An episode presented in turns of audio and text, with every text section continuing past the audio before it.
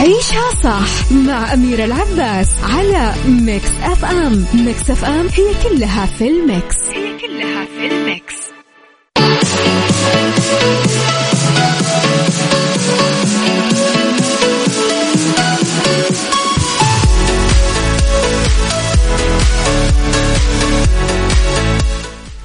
صباحكم خير مستمعينا. تستضيف مدينة الرياض الخميس المقبل الاجتماع الخمسة وعشرين لأصحاب المعالي والسعادة الوزراء المعنيين بالشؤون البلدية بدول مجلس التعاون الخليجي برئاسة معالي وزير الشؤون البلدية والقروية والإسكان الأستاذ ماجد بن عبد الله الحقيل. تأتي الاجتماعات في إطار الجهود المتواصلة لتحقيق الأهداف اللي قام عليها مجلس التعاون الخليجي تعزيز جهود القطاعات البلدية الخليجية ورفع كفاءة وجودة الخدمات المقدمة لمواطني وضيوف دول الخليج. يناقش قادة القطاع البلدي بدول مجلس التعاون الخليجي تنفيذ المبادرات الخاصة باستراتيجية العمل البلدي الخليجي المشترك خلال عام 2021 واستكمال مبادراتها وتبادل أفضل التجارب في مجال فرص الاستثمار في الأصول البلدية وخطط تنمية الإيرادات واعتماد دليل حصر الطرق التقنية الحديثة المستخدمة في التطبيقات الرقابية إضافة إلى إقامة الأسبوع البلدي الخليجي وكمان تدشين كود البناء الخليجي.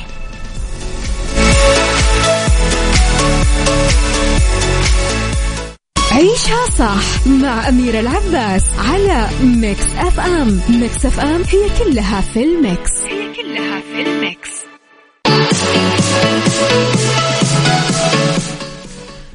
تحياتي لكم مستمعينا صباحكم خير. وين ما كنتم لخبرنا الفني وشوق النجم السوري سامر المصري جمهوره للعرض الأول لفيلم نزوح. أكد أنه وطاقم العمل اشتغلوا بشغف الطفل المقبل على العيش قدام الكاميرا. نشر سمر المصري بوست في إنستغرامه روى فيه رحلته مع طاقم العمل في فيلم نزوح وقال بدأت هذه الرحلة في عالم فيلم نزوح الذي أبدعته الكاتبة والمخرجة سؤدد كعدان من سنة تقريبا. أشتغلوا كلهم بحب وشغف. الطفل المقبل على العيش قدام الكاميرا آه، قلق وخوف وحب من أجل تجسيد حالات ولحظات إنسانية أقرب ما تكون للحقيقة. استكمل سامر المصري وتكلم عن حقيقة تخص الفيلم وقال بل هي الحقيقة نفسها. الحقيقة المضحكة المبكية كما هو المسرح كما هي السينما كما هو الواقع. أعلن سامر المصري عن بداية العرض لفيلمه الجديد. واليوم يبدأ العرض الأول لهذا الفيلم من فينيس لندن كوريا اليابان بعدين للعالم العربي. شكرا لكل من ساهم بإخراج هذا الفيلم للناس. شوقتونا شوقتونا. أحسه دمار شامل. عيشها صح مع أميرة العباس على Mix FM. Mix FM هي كلها في ال Mix. كلها في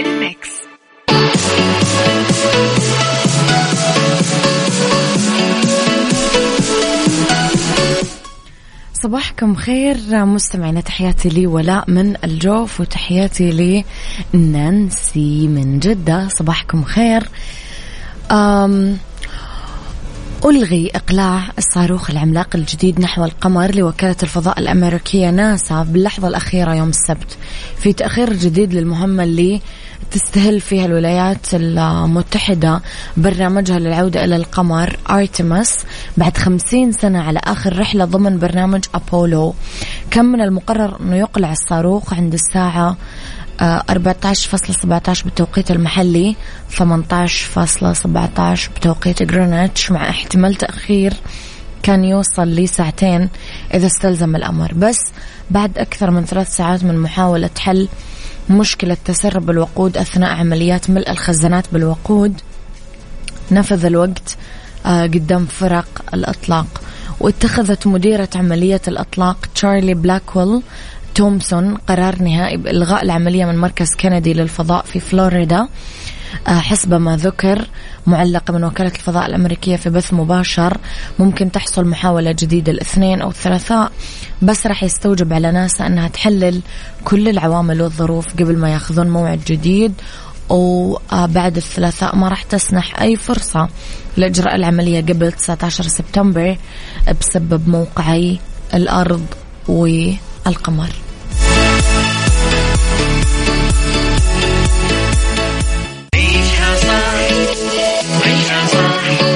عيشها صح عيشها صح عيشها صح عيشها صح عيشها صح اسمعها والهم ينزاح.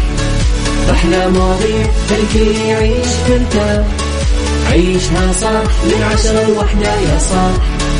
بجمال وذوق تتلاقى كل الأرواح. فاشل واتيكيت يلا نعيشها صح بيوتي وديكور يلا نعيشها صح. عيشها صح. عيشها صح. على Mix FM. يلا نعيشها صح. الآن عيشها صح. على Mix FM. Mix FM هي كلها في ال Mix. هي كلها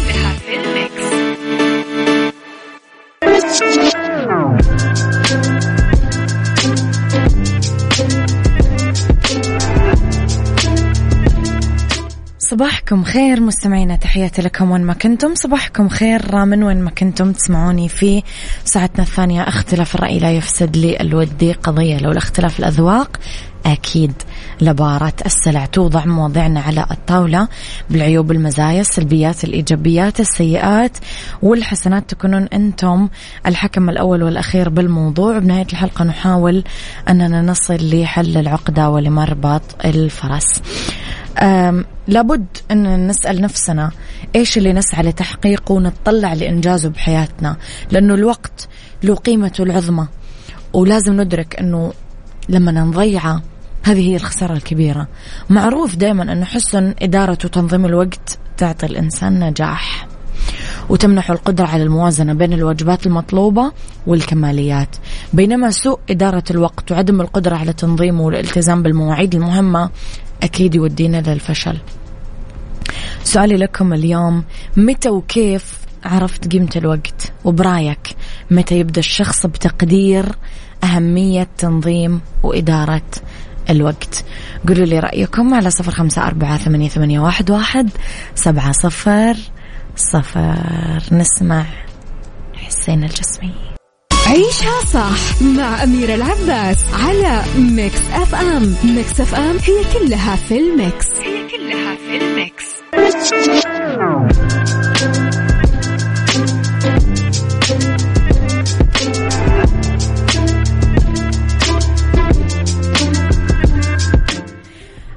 أنه كلنا نشترك آه، في مقدار ما نملك من وقت. بس إحنا نختلف بالكيفية اللي نتفق فيها أننا كيف نستفيد من وقتنا.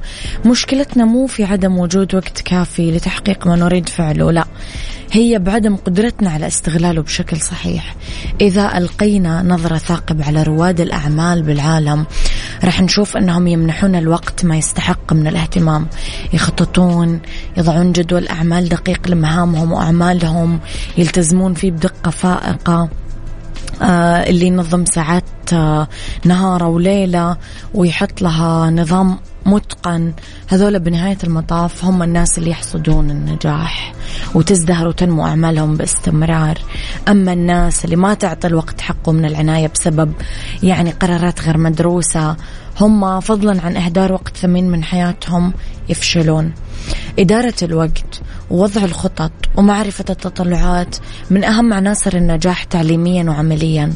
يبقى تنظيم الوقت له قيمة عالية أهمية قصوى وبالغة.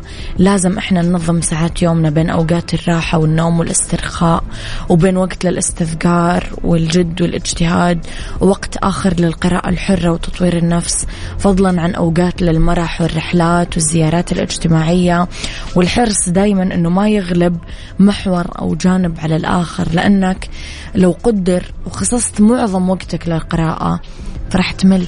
ولو خصصت أوقات طويلة تذاكر فيها عقلك رح يرهق ويتعب وما رح تستفيد. باللحظة نفسها لو تركت وقت طويل للعب والزيارات كمان راح تمل وراح تحس بالفراغ. وخير وسيلة وأفضل طريقة هي التوازن عشان تعطي كل نشاط قيمته وجوهره وتنتقل لنشاط آخر. كذا تبدأ تحس بالحيوية بالتفاؤل تحقق النجاح لأنه إدارة الوقت أول خطوة بالتميز. يعني فولتير يمكن ما في أبلغ من الكلام اللي قاله فيلسوف الشهير. هناك أربع طرق لإضاعة الوقت الفراغ الإهمال إساءة العمل والعمل في غير وقته. يعني يمكن إحنا في عالمنا العربي ما عندنا ثقافة حقيقية تقدر وتولي للوقت قيمته الحقيقية. لأننا ومثل ما هو معروف ما نلقن أطفالنا من نعومة أظافرهم. هذه الفضيلة العظيمة فضيلة المحافظة على الوقت. صرفه فيما يعود على الفرد والمجتمع بالفائدة وببساطة نحتاج آه، نلوم أنفسنا ما نلوم الوقت لأنه التقصير دايما بسببنا مو بسبب قلة الوقت أبدا.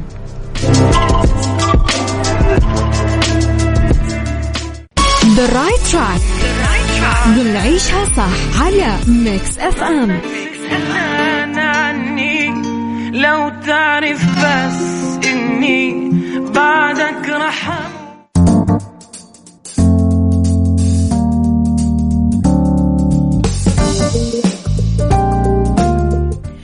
وظائف مناسبة للأشخاص القلقين. حسب إحصائية عالمية في 275 مليون فرد يشكون من أعراض القلق. الأمر اللي يؤثر سلبا في إنتاجية هذول الناس. فيه ترى إيش هي خيارات العمل والوظائف المناسبة للناس القلقين؟ حسب موقع اي بي ام الأسترالي الخاص بالتوظيف في كثير خيارات عمل للأشخاص اللي يعانون من القلق خصوصا لما تدرك الفئة هذه احتياجاتها ومحفزاتها ونقاط الضعف والضغوط اللي تواجهها كذلك إيش الشيء اللي ترغبوا في الوظيفة؟ واحد عندكم التدريب البدني والتغذية، ممارسة الرياضة، اتباع نظام غذائي صحي هم عاملان مهمان للتحكم بالقلق، الصحة العقلية والنفسية في العموم. فإذا كان الفرد شغوف بالتمرينات البدنية والأنظمة الغذائية اللي تساعده في موازنة حياته فممكن ياخذ واحد من هذول الاختصاصات أو اثنين هم مسار لحياته المهنية. الاستشارة السلوكية إذا كان الشخص من الناس اللي عانوا من القلق وقدروا يسيطرون عليه فممكن يقدر يساعد الناس آه، في هذا الموضوع ويعطيهم خطوات التعافي. بس أنا تنسيق الحدائق الطبيعة كثير لها تأثير مهدئ على الشخصية القلقة. بهذا الإطار تتطلب وظيفة البستنة وتنسيق الحدائق أنك تقضي كثير وقت بالهواء الطلق آه، تفاعل محدود مع أشخاص آخرين المتعة وجنبها الإبداع. آه، القلق راح يعمل هذه الوظيفة على أكمل وجه. الكتابة والتصميم الجرافيكي إذا كان الشخص المصاب بالقلق عنده رغبة بوظيفة مرنة. هذا كثير يناسبه لأنه عمل مستقل عن بعد من البيت. كتابة وتحرير صحفي تصميم جرافيكي. آه هذه ما تحتاج أصلا تواجد. آه تصميم الويب وبرمجة الحاسوب. تتطلب كمان الوظائف هذه القائمة. آه كثير تحتاج تكنولوجيا وتركيز لحل المشكلات. فالقلق يتمتع في الغالب إنه يقدر يركز ويدقق. وراح يقوم بهذه المهام على انفراد وفي اوقات مرنة.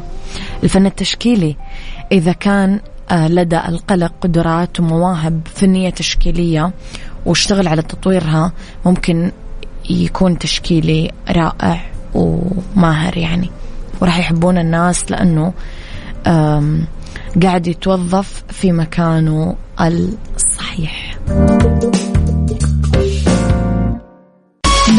صحتك بالدنيا صحتك ضمن عيشها صح على Mix FM Mix FM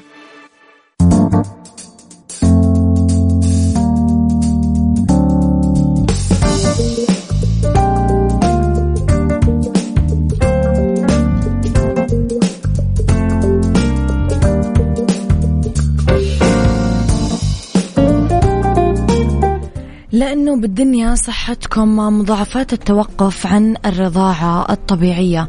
ما نقدر ننكر فوائد الرضاعة الطبيعية للأم وللطفل. والرغبة بفطام الطفل من الرضاعة الطبيعية ممكن يكون بسبب الأم أو الطفل.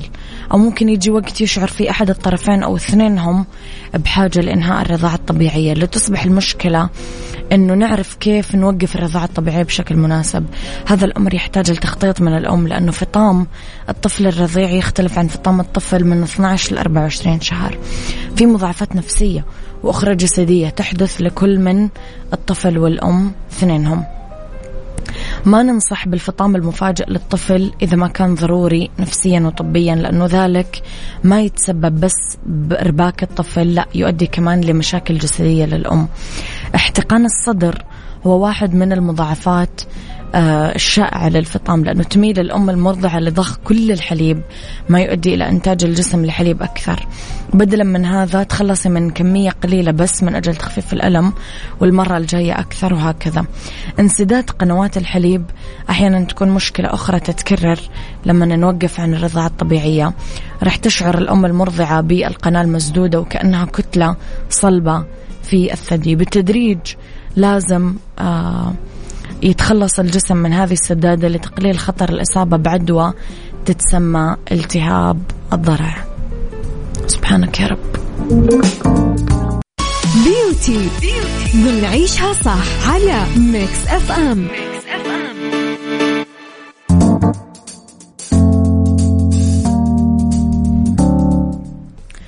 في بيوتي نتكلم على فوائد الجيلاتين للبشرة الدهنية. خلال السنين الماضية آه، استخدم الجيلاتين على نطاق واسع بمجال العناية بالبشرة. واليوم يرجع بقوة لعالم الجمال ويحتل مكانة مهمة ضمن المكونات الخاصة بالعناية بالبشرة خصوصا البشرة الدهنية نظرا لفوائده المتعددة. يتم استخدامه مع مكونات أخرى لتشكيل وصفات طبيعية مفيدة للبشرة. يدخل كمان بتركيبة كثير من مستحضرات العناية بالبشرة على مختلف أنواعها. فوائده ينقي البشرة من الشوائب يخليها أكثر نضارة وإشراق يشيل الرؤوس السوداء والجلد الميت يجدد البشرة ويشدها يحارب التجاعيد والخطوط الرفيعة الظاهرة على البشرة.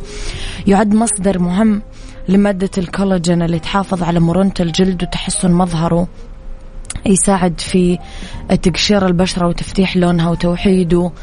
آه، أما بالنسبة للبشرة الدهنية بالتحديد الجيلاتين يساعد بالتقليل من علامات التقدم بالسن وتعزيز الكولاجين اللي يعد واحد من البروتينات المهمة اللي تحتاجها البشرة الدهنية.